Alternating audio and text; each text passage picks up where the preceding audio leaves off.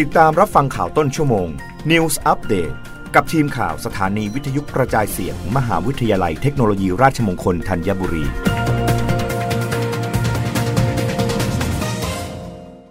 รับฟังข่าวต้นชั่วโมงโดยทีมข่าววิทยุราชมงคลธัญบุรีค่ะ กรรมการผู้จัดการใหญ่บขสยืนยันไม่มีผู้โดยสารตกค้าง รับคนกลับได้หมด ยอมรับแท็กซี่ไม่พอ ขณะที่ยอดการเดินทางเมื่อวานนี้สูงสุดกว่า 58,000 คน นายสัญญลักษณ์ปันวัฒนลิขิต กรรมการผู้จัดการใหญ่บริษัทขนส่งจำกัด หรือบขสเปิดเผยว่าจากการตรวจการอำนวยความสะดวกประชาชนเดินทางในช่วงเทศกาลปีใหม่ 2566ที่บริเวณขาเข้าสถานีขนส่งผู้โดยสารกรุงเทพจตุจักร หรือหมอชิด2ยอมรับว่ายังมีปัญหาในเรื่องของแท็กซี่ที่มีไม่เพียงพอ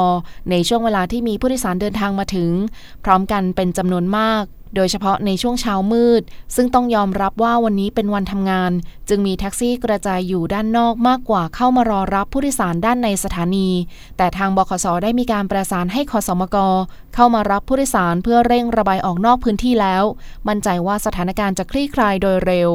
ในขณะที่จำนวนผู้โดยสารเดินทางวันนี้คาดว่าอยู่ที่ประมาณ 50,000 คน ซึ่งจำนวนคนเดินทางกลับเข้าสู่กรุงเทพมหานครสูงสุด จะเป็นเมื่อวันนี้ที่กว่า 58,000 คน แต่ยืนยันว่าไม่มีผู้โดยสารตกค้างอยู่ต่างจังหวัดแน่นอน ซึ่งสถานการณ์การเดินทางของประชาชนในปีนี้สูงขึ้นจากปีก่อน ที่ยังติดปัญหาในเรื่องของโควิด -19 แต่ในปีนี้สถานการณ์เริ่มคลี่คลายลง ส่งผลให้ตั๋วโดยสารในช่วงเทศกาลเต็มทุกที่นั่ง